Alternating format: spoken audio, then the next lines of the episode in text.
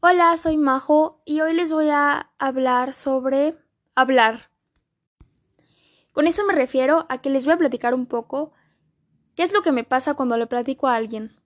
Justamente hoy estoy grabando este episodio porque hoy subí a TikTok que estaba haciendo un podcast sobre los trastornos de la alimentación. Y yo dije, ok, lo voy a subir a TikTok porque ahí tengo menos amigos. Pero me di cuenta que todos los que le dieron like son mis amigos. Entonces me cayó el 20 y dije, chin, ahora ya saben más personas. Y si ellos saben, le van a contar a más personas. Y esas personas le van a contar a más personas. Y ahí es donde llega la ansiedad. Lo que yo siento al momento de que alguien más se entere es en que todo el mundo lo va a saber después. ¿Y cómo me van a ver? ¿Cómo me van a ver en el aspecto de que qué van a decir para referirse a mí? Porque muchas veces cuando tú estás hablando con alguien, por ejemplo, no, que Fernanda, ah, sí, Fernanda la alta o la chaparrita, no, Fernanda la chaparrita, o María, ¿qué María? ¿La que canta padre? Ah, no, sí, ella. Entonces, siempre tienes una referencia para las personas, para que sepan, ah, de ella está hablando. Entonces, mi miedo es como, ok, ahorita pueden decir de que Majo la que pinta bonito, Majo la que saca buenas calificaciones, Majo, la que siempre está feliz, pero que vayan a cambiarle y vayan a decir como Majo la que sufre de anorexia, o Majo la que no come, o Majo tal cosa, o oye, ¿sabías que Majo... Eso es, ese es mi mayor miedo. Que cuando yo sea una adulta y tengan hijos, mis, mis amigos, digan como, no, hijita, quiérete mucho. Yo tengo una amiga que sufrió de anorexia y cosas así. O sea, siento que ese es mi mayor miedo o mi limitante a poder hablar porque siento que suelo abrirme más con personas que de verdad no conozco para nada o que son un poco desconocidas o sé que no son de mi, de mi edad o de mi círculo social. Porque círculo social me refiero a edades. Edades y escuela y así, ¿ok? Bueno, entonces hablo más con ese tipo de personas con las que no están nada que ver conmigo porque siento que no van a juzgarme, porque no tienen con quién juzgarme. Y eso es otro limitante para poder platicar con mis amigos sobre los sentimientos.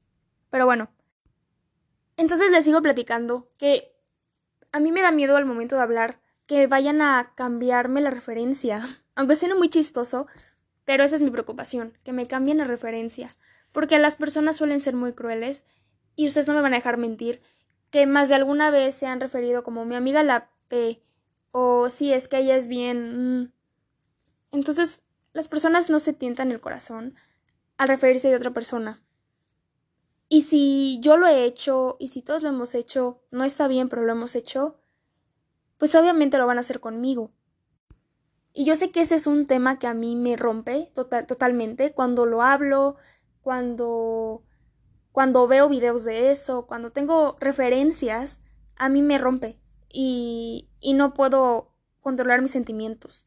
Entonces, si yo iba a estar escuchándolo constantemente al momento de hacerlo público, no iba a poder. Y yo me hice de la idea de que no iba a poder. Pero muchas veces eso es lo que quiere que eso es lo que quiere nuestro trastorno alimenticio, que nosotros nos quedemos callados para no poder sanar, porque como les dije en el capítulo pasado, yo veo a mi trastorno como una persona al lado de mí que me está como jalando y diciéndome que no hagas esto, no hagas esto, como que ya sabe que te cura y es eso no quiere que lo hagas.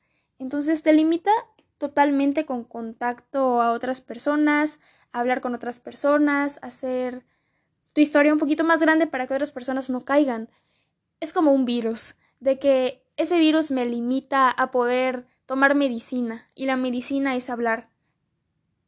Y pues yo trato de hacer lo contrario porque hay una frase que tengo muy muy marcada que una vez mi novio me mandó, porque antes me mandaba frases diarias. Bueno, por eso es la que más me pegó, que dice, haz lo contrario que lo que tu trastorno en la alimentación te diga. Y la verdad es que tiene mucha razón, porque si mi trastorno me dice no comas, pues voy a llevarle la contraria y voy a comer. Si mi trastorno me dice no le digas nada, no le digas cómo te sientes, pues voy a hacer lo contrario y le voy a hablar. Entonces hay que hacer lo que nos dice al revés.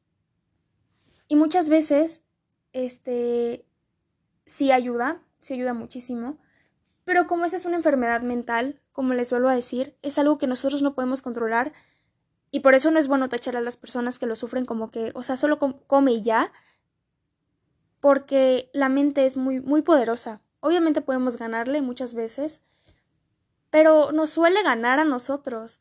Yo les, yo les puedo contar que bajo mi experiencia, este, ya les había dicho, creo, creo, no me acuerdo, que cuando mi psicóloga me dice algo como que, ok, haz esto y te va a ayudar mucho, yo digo, voy a hacer lo contrario a lo que mi psicóloga me dice, tomando la frase de referencia, la que ya les había dicho. Entonces, es mucha fuerza de voluntad y mucho apoyo, pero no podemos solas, no podemos solos. Entonces, aunque sea muy difícil, yo les acabo de decir, si alguien que tiene un trastorno de la alimentación está escuchando esto, yo creo que se va a sentir súper, súper, súper igual que yo. ¿Cómo se dice? súper identificado. Así se va a sentir. Entonces, este, pues ya saben, no podemos solos, ya nos dimos cuenta. Y hablando sí se puede.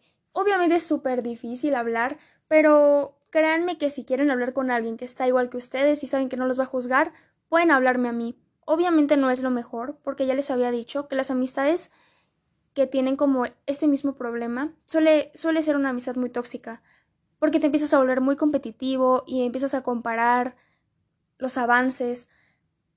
Pero pueden confiar en mí. Podemos hacer el máximo para no comparar en nada de nuestra recuperación y solo hablar sobre cómo te sientes y cómo nos sentimos, pues eso sí nos puede servir muchas veces, ya saben. Igual yo siempre le digo a mis amigos, siempre les presumo que mi psicóloga es la mejor psicóloga del mundo. Entonces, si ustedes no tienen con quién hablar y eso, pues pueden agendar una cita con mi psicóloga, les puedo pasar también su número, porque es muy buena, a mí me está ayudando muchísimo. Y la verdad es que yo quiero lo mejor para todos ustedes, que nunca caigan en lo que, yo caí, y que los que están dentro, como, como dice mi podcast en la descripción, ese es un podcast para salir de los trastornos de la alimentación sin morir en el intento. Y pues ya saben, lo chistoso es que morir literalmente. Pero, ok. Este, yo sé que no todos corren con la misma suerte que yo de tener gente que está a mi alrededor apoyándome a cada rato. Y yo quiero ser ese apoyo para ustedes. O si saben de alguien, yo también quiero ser el apoyo de esa persona. Porque yo sé que no estoy al 100 y yo sé que todavía me falta muchísimo para sanar, muchísimo para recuperarme al 100, que ahorita tal vez solo he dado un paso a mi recuperación. Tal vez, tal vez no he avanzado nada desde que hablé, pero yo sé cómo se siente y, y quiero ayudar. Mucho, mucho, mucho. Ok, este, ahora voy a hablar para ustedes que no tienen nada, para el otro tipo de personas que maybe están escuchando el podcast, pues la verdad, gracias por escucharlo, por andar aquí viendo los capítulos, porque la verdad la mejor forma de generar empatía es poniéndose, poniéndose en el lugar de otro.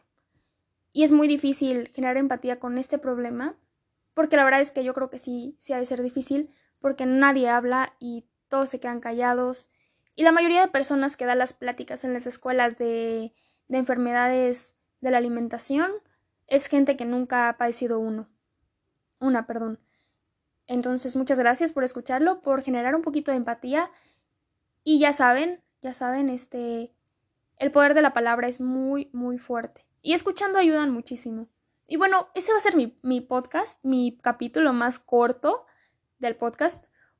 Porque nada más quería decirles eso era un poquito de desestrés para mí, porque como lo acabo de subir ahorita y... y pues lo sigue viendo gente, es como que yo me siento muy estresada, ¿ok? Y no quiero tener ansiedad porque es muy feo y soy sola en mi casa ahorita. Entonces, por eso quería hablarlo y hablarlo y sacarlo. Y ahorita que lo hablo, les contaré algo chistoso, un fun fact, que ya me siento más tranquila. Porque hablarlo hace que tus problemas se vean más pequeños que como son y tomas tú el, el mando. Entonces, muchas gracias por escucharme y los quiero mucho y ya saben, vamos a salir de esta sin morir en el intento. Bye.